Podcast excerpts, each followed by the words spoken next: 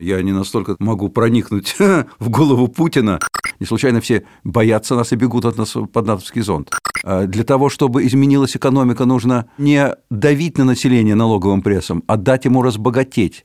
Что-нибудь тихонечко взять себе – послать куда-нибудь вежливых людей или не очень вежливых, и что-нибудь прихватить, и выдать это за большой успех. Подкаст Сванидзе. Иван Панкин, Николай Сванидзе, очередной эпизод подкаста Сванидзе. Николай Карлович, здравствуйте в очередной Здравствуйте, раз. Иван. Давайте, знаете, о чем поговорим? О том, как снова полюбить Путина. А надо это? О, А почему бы и нет? Ему еще сколько лет сидеть у власти? Путин что, невеста, что ли, наша? Или, или жених? Почему? Ну, Почему всегда вот в эту плоскость все А переводит? почему это переводится в плоскость любви? Почему лидера государства временного, потому что в демократических государствах все лидеры временные, до следующих выборов, почему его надо обязательно любить? Почему любить? Вот я не понимаю. Ну, Слово- хорошо, а слово как можно относиться к главе слово государства? любовь, оно настолько интимное. Какое слово Лю- подберем? лю- Любить нужно жену, мать, детей, родину. Неплохо бы, если она особенно позволяет себя любить. А лидера государства, которого ты выбрал, что его надо любить? Да какого хрена? Ты устанешь любить. Сегодня ты любишь одного, через 4 года выбора надо любить другого. Любилка не устанет, нет? По-моему, очень утомительно. Ну, это если заслужит. Вот присоединит Белоруссию, как в свое время Особенно, Крым. если, особенно если силком. Ну, вот пусть вот тогда белорусы его полюбят, вероятно, за это. Итак, я сначала хотел бы поговорить про разочарование в Путине. Мне многие жалуются. Я даже это сравниваю. Знаете, в начале 20-х годов прокатилась волна самоубийств большевиков, коммунистов, которые были разочарованы в революции. Потому что НЭП, мы же им бошки отрывали, мы боролись, а теперь они торгуют тут у нас керосином. что? Вот. За, зато ли мы кровя проливали на, на колчаковских фронтах? Так вот, и мне сейчас очень многие люди жалуются, которые в том числе голосовали за Путина вот на последних недавних выборах. Чем же они разочарованы? Путиным. А чем конкретно? В принципе, не оправдывает их ожиданий. Не А, а какие же были ожидания? Не надо очаровываться, не будет разочарований. Я ничем не могу помочь этим уважаемым господам. Если они так очарованы, то они неизбежно будут потом разочарованы. Когда потом? Что-то еще более плохое произойдет? Нет, ничего, ничего не произойдет. Просто э, политикам нельзя очаровываться. Ни один политик не дает для этого повода. Ну хорошо, тогда кого мы хотим видеть? Э, Мы хотим видеть Главой адек- государства. Мы хотим видеть главой государства адекватного человека, который заботится о государстве, который выполняет законы этого государства, не заводит государство в тупик, не приводит его э, к таким итогам, которые придется расхлебывать и его последователю, который его сменит на этом посту. Это должен быть нормальный, уважающий законы и своих граждан человек. Любить, Господи ты, Боже мой. Да люби свою семью. Ну хорошо, а как можно относиться к главе государства? Какое слово Ну, подобрать? жела- желательно с уважением. Просто с уважением. Да, желательно с уважением. Хорошо. Желательно с доверием, если он э, заслуживает этого уважения и доверия. Если не заслуживает, соответственно, без уважения, без доверия, тогда ты идешь и на выборах законных, пользуясь своим гражданским правом, голосуешь э, за кого другого человека. Хорошо, про уважение. Как Путину вернуть уважение к себе? А нам к нему. А я не терял э, ничего. У меня, у меня не было к нему сильных страстных чувств. Они, соответственно, и не, и не появились, и не исчезли. Сейчас страна в достаточно серьезной ситуации, но не катастрофической. Я думаю, что вопрос, как Путину вернуть уважение, это вопрос к нему и к его пиаровцам. Я думаю, что это их забота. Меня лично мало интересует, как Путину вернуть уважение. Меня интересует, что будет со страной. Их это заботит, как вы считаете? Их, я думаю, это заботит в первую очередь. Потому что рейтинг Путина – это предмет его и их заботы последних уже долгих лет первостепенный, вот, вот первополосный, что называется. Пункт их заботы – это рейтинг Путина. И на самом деле в этом есть своя э, сермяга, свой, свой, свой резон. Потому что э, у нас такая ситуация, что если рухнет рейтинг Путина, рухнет стабильность. Потому что у нас Она у нас есть. а, ну, пока есть. Но мы живем с вами, ходим по улицам, не бросаемся друг на друга, слава богу. Полиция, которой мы, в общем, не вполне доверяем, но все равно нас э, в какой-то мере защищает от уличной преступности. У нас все-таки какие-то основные элементарные правила бытовые и такого жизнедеятельности государственной выполняются, да? Нет же, у нас же сейчас не, не 1918 год, когда там революционные матросы могли ворваться в любую квартиру и взять все, что им понравится, включая хозяев. Более-менее так жизнь ничего, но эта стабильность, она держится на доверии только э, и на рейтинге только одного лица Путина Владимира Владимировича. Причем и как института президент, и как личности. А если рухнет этот рейтинг, то это плохо, это мы заложники этого рейтинга. Это фиговая ситуация. Но тем не менее она объективная, это наша объективная реальность, которую мы должны, э, мы должны отдавать себе в ней отчет. Если рухнет, то у нас больше ни к одному институту, ни к одному человеку доверия нет. А потому начнется просто бешбармак полнейший в стране мы держимся вот как, я не устаю повторять, мы сейчас как на вешалке пальто, у нас вся стабильность держится на одном крюке. Этот крюк называется рейтинг Путина. Это плохо, что, мы, что страна доведена до такого состояния, что не работают институты, не работает парламент, реально, не работает пресса, реально, как она должна работать, не работают выборы, реально, как они должны работать, не работает суд, как так, как он должен работать, важнейший институт государственный.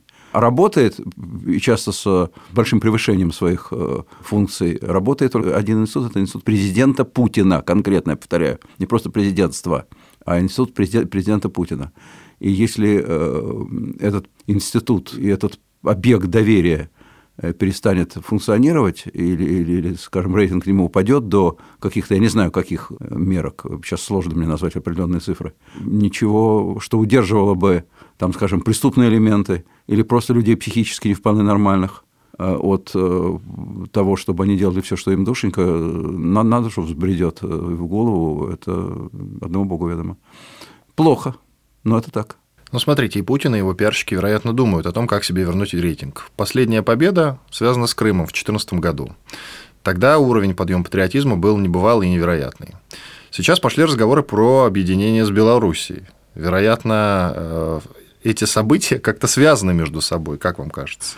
Э, объединение с Белоруссией имеет два основания, вот это вот желание объединиться с Белоруссией. Ну, мы выводим за скобки, так сказать, э, общее благолепные, которые всем будут продаваться, желание, так сказать, там, объединяться, там, два, два братских народа и так далее. Братские народы не обязательно должны объединяться в одно государство. Иначе пол Европы объединилась бы. Там бельгийская, французская Бельгия, французская Швейцария, там, предположим, все бы объединялись с Францией. Гитлер в свое время решил объединиться с Австрией два братских народа. Это все разговоры, которые мне не представляются э, обоснованными. А что действительно практически обосновано, это желание, а, вернуть рейтинг, правильно вы заметили, б, не просто вернуть рейтинг, а обосновать э, свое продолжение пребывания на президент, в президентском кресле. Не обязательно президентском, кресле первого лица, как бы ни называлось это кресло, потому что речь идет на самом деле о том, после 24 года, когда последний легитимный срок э, Владимира Владимировича Путина подойдет к концу, Речь идет о том, чтобы пульт управления остался у него. В каком бы кабинете этот пульт ни находился. Он может перенести этот пульт управления, взять его как ящик и перенести в другой кабинет. Там председателя Госсовета условного, или председателя Совета Безопасности, или председателя парламента, или председателя союзного государства Россия и Беларусь, неважно. Главное, чтобы он был в, этом, в одном кабинете с пультом управления. А президентский, скажем, кабинет может остаться пустым. Там будет сидеть какой-нибудь человек по, по фамилии, там, не знаю, Пупкин, неважно, а пульта управления там не будет. Ему будут воздаваться там все почести, он будет английской королевой. Цель, чтобы получился этот эффект. И ради этого, я думаю, сейчас вот э, крутят, э, вальсируют вокруг президента Беларуси Александра Григорьевича Лукашенко пока что с достаточно, я бы сказал, близкими к нулю результатами. Ну, смотрите, а если объединение будет? Мне кажется, что они просчитаются, и такого подъема, как с Крымом, патриотизма не будет. Есть у меня такое ощущение. Я согласен с вашим Тем более, тем более согласен белорусы воспримут это в штыки. Я согласен с вашим ощущением. Во-первых, никакого даже намека на проявление насилия при этом объединении не должно быть. Белорусы недооцененный нами народ. Мы считаем, что они такие вот такой картофельный народец, мягкий, тихий, покладистый. В тихом опыте черти водятся. Мы знаем, как они были тихие и покладистые во время э, гитлеровской оккупации, во время войны. Какая была партизанская война именно в Белоруссии. Это очень сильный народ, очень твердый народ, народ с очень большим чувством собственного достоинства. И если у него будет хоть один, хоть одна мыслишка где-то в районе затылка, что его пытаются сломать через колено, не дай бог. Это первое. Второе. Даже если не через колено, но против их большого желания все равно не получится. С белорусами не получится, и россияне, я с вами согласен, не воспримут это как Крым-2. Вообще, подобные ажиотированные восторги, они два, два раза подряд не повторяются. Вот с Крымом был восторг по целому ряду причин, там неважно. Второго такого восторга по поводу Беларуси не будет. Кроме того, есть фактор батьки, есть фактор Лукашенко. Нет никакой в природе, ни Господь Бог не придумал такой компенсации, которую мог бы получить Лукашенко за потерю власти. А если он идет на объединение с Путиным, в любом случае ясно, что он главой объединенного государства не будет. Главой будет Путин. Он будет так или иначе не первым лицом. У нас не первых лиц нет. Есть только первое и все остальные. Все. Значит, он теряет власть. Вместе с властью он теряет все остальное. У нас есть понятие власти собственность. Кто имеет власть, тот имеет собственность, тот имеет все. Тот имеет перспективы для своих детей, в частности, для младшего и любимого сына Коли, которому, я думаю, Александр Егорович лелеет, он, может быть, никогда это никому не скажет, Но он лелеет, конечно, мечту передать ему из, из клювика в клювик, из рук в руки свою власть в Белоруссии. Да, маленькая Белоруссия, это не, не Россия, но маленькая да своя. И я думаю, что ни на что он не применяет такую возможность. Нечем его купить Путину, нечем. Нет такого количества золота или такой должности, чтобы можно было ему предложить в порядке компенсации. Ну, я не знаю, не меньше, чем Япония, не меньше, чем Германия. Путин предложит Лукашенко Японию и Францию? Нет, не, я не, говорю, не... что не такая уж и маленькая, я вот о чем. А, ну нет, но она меньше гораздо по населению. А, ну по, по населению, по, территория там неплохая. Ну, территория, страны сейчас не территориями меряются, я не хочу никого огорчать, дорогие друзья, но страны меряются не территориями сейчас. А чем же, Николай Карлович? Они Экономикой? меряются, я вам скажу чем, они меряются своей привлекательностью. Вот чем они меряются. Они меряются своим уровнем жизни. Они меряются своими социально-экономическими перспективами. Количеством людей, конечно, тоже. Уж больше все-таки важно, важнее количество людей, чем количество, чем количество квадратных километров. В этом смысле сравнение, скажем, с Японией. Япония совсем махонькая, махонькая такая, а мы такие здоровые. Но там население почти столько же, сколько у нас, а экономика втрое выше. Вот давайте мериться. Итак, вернемся к Путину. И живут, и живут дольше, что, кстати, немаловажно гораздо. Ну, кстати, да, кстати, да. А, вернемся к Путину. Все-таки хочется мне а, понять этот феномен, который сам Путин хочет понять. Как ему а, вернуть уважение народа. Я ну, думаю, что он задается не оставляет мысль помочь все-таки Путину как-то. Я не знаю. Я бы хотел разгадать тут тайну. Разгадать понимаете? тайну какую? Черепахи тортилы? А какая тайна? Он, он, он до сих пор крупнее, самый рейтинговый политик в стране, единственный рейтинговый политик, политик в стране. И по мировым нормам у него рейтинг очень высокий. Он, Но он не, падает. Он падает. Ну, как падает? Снижается, я бы так сказал. Снижается. Снижается. Да. Вот э, может ли что-нибудь эту тенденцию изменить, как вы считаете? Вот мой вопрос. Я хорошо, я вам отвечу на него. Постараюсь ответить так, как я себе представляю. Просто мне кажется, что он только снижаться и будет, что Путин уже ничего не может сделать, а Путину у власти еще сидеть и сидеть. Значит, э, могут быть, я согласен, тенденция достаточно объективная и для Путина неприятная. Повторяю, в какой-то степени неприятная для нас, я уже объяснил почему. Два обстоятельства могут повлиять на тренд и привести к изменению направления этой кривой. Первое. Изменение ситуации внутри страны в лучшую сторону. У нас уже 6 лет снижается покупательная способность населения, снижается уровень жизни населения. Понемножку, не резко, не, не, не обвально, так, чтобы все сразу вышли на улицу, но постепенно снижается. Поэтому это приводит не к, не к желанию выйти на улицы у массы, а это приводит к такому стрессу, к депрессухе, постепенно, постепенно возрастающей, и, соответственно, к снижению доверия к власти и, и к первому лицу, разумеется. Потому что когда идет депрессуха, то не нравятся все. От мигрантов до футбольной сборной и до президента включительно. И до собственной жены. Значит, вот для того, чтобы это изменилось, ну, нужен, нужно, чтобы изменился социально-экономический тренд. Я не верю, к сожалению, в то, что это сейчас возможно. Почему? Потому что для этого нужно радикальное изменение всей политической линии нашей страны. Нужно замириться с Западом, чтобы они сняли санкции, чтобы к нам пошли инвестиции. Нужно изменить отношение к нашим к собственным олигархам, которые окружают Путина. Изменить э, государственную монополизацию нашей экономики. Изменить вот эту вот политику давления на бизнес наш. Очень много вещей, которые присущи нашей власти, на которых наша власть стоит. Изменить ситуацию, в которой государством правят силовики – и, диктует свои правила. И когда любой бизнесмен боится любого э, майора ФСБ. Ну, так не должно быть. И, это, и так будет впредь. Потому что силовики – это основа власти, повторяю. И власть, если откажется от этой основы, то на кого она будет опираться? Пока что не на кого, а потому не откажется. Тем более, что эта власти ментально присуща, она так привыкла. А власть стареет, персональная. Носители власти, включая президента, стареют. А людям определенного возраста, это я могу сказать по себе, и это, в общем, не бином Ньютона, это понятно, э, люди с возрастом становятся все большими консерваторами. Им сложно отказаться от жизненных своих практик, от практики побед, от практики каких-то, которая приносила успех, а это приносило успех до недавнего времени. Поэтому я не верю в изменение социально-экономической ситуации. Она, к сожалению, будет в дальнейшем, вот то, что я, я читаю экономистов наших, разных, в том числе не оппозиционных, у них у всех достаточно пессимистичный настрой.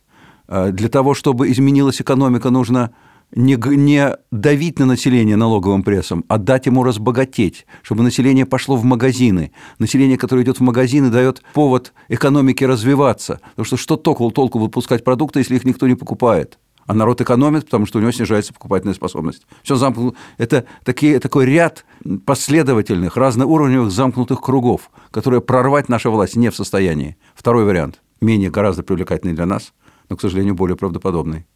Это какая-нибудь маленькая победоносная война. Это какой-нибудь вариант там Украины, Грузии, Крыма, если угодно, э, Белоруссии, если угодно, российских, русскоязычных областей Казахстана, если угодно, Приднестровье, если угодно, чего угодно. При, может быть, Прибалтики, хотя это вряд ли, потому что Прибалтика уже под натовским зонтиком. Не случайно все боятся нас и бегут от нас под натовский зонт. Как под грибок садятся и выдыхают облегченно. Вот этот вариант, к сожалению, в голову может прийти как крайняк. Это ужасный вариант. Но показать у нас э, ментальность э, значительной части наших с вами сограждан такая, что э, какие-то территориальные приобретения, милитаристские восторги могут заменить э, успехи в уровне жизни. Так же, как когда был, снижался уровень рейтинга Путина и снижался уровень жизни, он дал Крым. И сразу взлет. И на сколько лет, и какой стабильный взлет рейтинга, и настроение у людей. Просто как будто коммунизм построили. Вот я думаю, что не исключено, что может быть снова такой же соблазн. Что-нибудь тихонечко взять себе, послать куда-нибудь вежливых людей или не очень вежливых, и что-нибудь прихватить, и выдать это за большой успех наш державный, за такой намек на возможность возвращения Советского Союза. Это как до Луны, но тем не менее, если это пропагандистски оформить, то у какой части населения может возникнуть такая иллюзия? Вот такая возможность есть. Я не исключаю, что эта мысль э, наши державные головы посещает. А мне кажется, нет. Там же тоже не дураки сидят. Война всем надоела. Война кому не вариант. Всем, кому всем-то? Людям. А войны у нас никакой нет. С кем ну как? В Сирии. Так или иначе, слово «война» крутится вокруг нас уже вот пять лет, понимаете? И никого не пугало. Ну, не знаю, не знаю. Никого слово «война» с Украиной, война на Донбассе, так или иначе, за счет военных действий, пусть и мирными военными действиями, я говорю про вежливых людей, взят Крым, Потом вы помните, как э, американцы с союзниками ударили по Сирии? Небольшой ударчик был, но был, и все заговорили про войну, прям всю неделю говорили про войну. Слово «война», оно уже, знаете, отталкивает, мне кажется, население. Если вы правы, это хорошо. Мне с вами даже, честно говоря, не хочется спорить. Потому что то, что вы говорите, греет мне душу. Если люди боятся самого слова и понятия «война», это хорошо.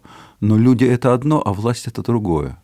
И поэтому я не исключаю, что, тем не менее, такая мыслишка посещает. Если не будет других вариантов – рейтинг будет снижаться, стрессовость населения будет повышаться, и это будут показывать снижающиеся рейтинги власти, то может возникнуть такая истерическая, возбужденная ситуация, при которой, а, одного живем, давайте мы что-нибудь... Тихо, ну, ну, война, это что, не в окопах же сидеть? Это, это быстренько что-нибудь прихватить. Мы, несомненно, наша армия Э, самая сильная на территории постсоветского пространства, это однозначно. Не будет же из-за какого-то куска земли по нам там на, на НАТО сразу всеми своими силами бабах. Не будет же мировой войны глобальной и обмена ядерными ударами. Тихо что-нибудь прихватим, и все, и, и выдадим это за большой глобальный успех, и, и рейтинг взлетит. Глядишь, я не думаю, что он сильно взлетит но тем не менее может немножко и подняться. Вот такие соблазны у наших властимущих э, имеют место. То есть война все-таки реальна? Как один из вариантов, маленькая, не, не то, что прям вот... Я просто не, не Россия... представляю, с кем можно по-маленькому повоевать сейчас. Я, я вам назвал только что. Какой-то вариант, там, скажем, если не удастся вступить в стабильный диалог с Украиной. Опять, ведь все время есть, есть люди, которые, которые разжигают. А надо, а надо, а надо защитить Донбасс, а надо прихватить Приднестровье. А что у нас с Южной Осетией и Абхазией? Согласно нашей позиции, это суверенные государства. Согласно мировой, их таких нет. Нет таких государств, как Южная Осетия, Абхазия. Но согласно нашей картине видению мира, такие государства есть. Почему они не, не субъекты Российской Федерации? Я думаю, что если бы мы хотели, чтобы они стали субъектами, они бы ими стали. Правильно, разумеется, несомненно. Но мы не хотим. Пока не хотим. А вдруг захотим? Да слушай, 20 лет уже, пока это Ничего, длится. во-первых, не 20, а 10, э, восьмой год, 11 лет. Во-вторых, э, может быть, мы ждем, мы знаете, как, как мешок с песком на воздушном шаре. Держим, держим, потом сбросим его в какой-то момент. Вот это мы держим как на крайняк. В глубине кармана храним, а потом вдруг раз скажем, а они наши. И все. И у нас два новых субъекта федерации. Замечательно, народ понравится. После этого, правда, еще санкции. После этого Грузия сразу вступит в НАТО. Но это будет потом. А сначала-то мы их присоединим. Студия подкастов «Подтекст». Вы упомянули, что некоторые страны боятся нас и э, спешат под натовский зонтик. Тут Сакуров относительно недавно ну пусть, не знаю, полгода, год назад, наверное, полгода назад, э, будучи в Прибалтике в одной из стран, э, отвечая на вопрос по поводу того, способна ли Россия на захват прибалтийских стран, а там постоянно идет эта истерия, по крайней мере, во властных кругах, что Россия, на нас может напасть Россия. Но Сакуров сказал, как ни странно, а он оппозиционен власти, как известно, режиссер Сакуров, сказал, что, вы знаете, вот совершенно напрасно вы так думаете, я в этом очень сомневаюсь. А ваше мнение? Способна ли Россия на захват условной Прибалтики? Я надеюсь, что нет. Я согласен с Акуровым, с его оценками. Я думаю, что Александр Николаевич в данном случае адекватную позицию высказывает. Но это не значит, что не хочется. Еще раз повторюсь, если бы прибалтийские страны или страны Балтии не были сейчас под натовским зонтиком, этот соблазн был бы очень велик. Не хочется, потому что кусается. Хочет око, да зуб не имет. Вот это единственное. А то бы хотелось. Но почему нет? Захотелось же это сделать Сталину в 1939 году. Договорился с Гитлером и хапнул нормально. И Финляндию бы хапнул, если бы не, не э, по зубам не получил. Я повторяю еще раз, у нас издавна, уже столетиями, качество правления первого лица и качество власти измеряется количеством э, приобретенных или потерянных земель.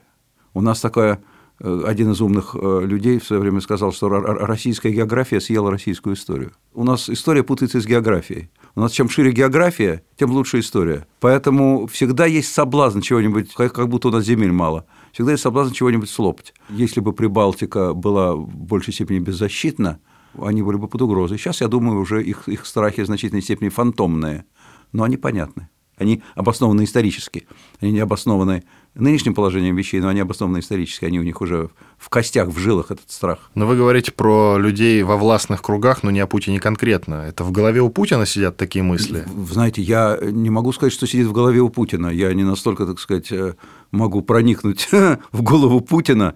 Я просто вижу по действиям, что делает наша власть. Я вижу, что говорят те или иные наши политические деятели – а что именно в голове у Путина на сей счет, я сказать не могу. И даже нет никаких мыслей по этому поводу. Ну, я думаю, что он тоже, в общем, не чужд такой идеи, что территории... Нет, я не, я не насчет Прибалтики я говорю, а что территориальные приобретения, они, в общем, так или иначе красят государственного деятеля. Я думаю, что это ему тоже свойственно. Не знаю, мне И кажется... кроме того, ему свойственно еще вот что. Он вообще меряет эм, международные отношения мерками как минимум послевоенного времени, второй половины 40-х годов минувшего века когда сидели там лидеры великих держав, Сталин, Черчилль и Рузвельт, и делили между собой мир. Как я понимаю, его мечта вот вернуться к такому ялтинскому формату договоренности, хотя уж давно нет Советского Союза, и Россия далеко не Советский Союз и по мощи, и по масштабам, и по э, своим сателлитам, у которых у России нет, а у Советского Союза было дофигища.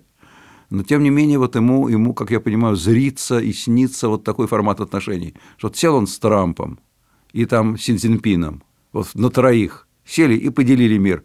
Вот этот кусок нам, в том числе бывшее постсоветское и постсоциалистическое пространство, то есть вся Восточная Европа, и вы к нам не суетесь, независимо от того, что думают страны этой самой Восточной Европы, за не такой расклад или нет. Да плевать, забыли у них спросить. Вот, но это уже никто такого нам не обеспечит. Но если бы Путин мыслил, как вы говорите, тем, что географические приобретения красят государственного лидера, то почему не взять свои объятия э, Приднестровья, например, которое с 2008 года проводит референдумы, сами проводят референдумы, я напоминаю. И недавно, по-моему, пару лет назад опять проводили референдум, ну или просились официально в состав России, сами просятся, мы не берем. Взяли бы? Трудно физически. Тогда откуда эти мысли у Путина? Можно взять, трудно удержать, очень большие последствия. Вот уж, казалось бы, Крым сам шел в рот и пришел, а какие последствия тяжелые. И если каждый раз такие последствия, не выдержим ли? Путин, э, никто же не говорит, что он недалекий человек. У него есть так, такого рода историко-политические иллюзии, но при этом, конечно, он взвешивает за и против, несомненно.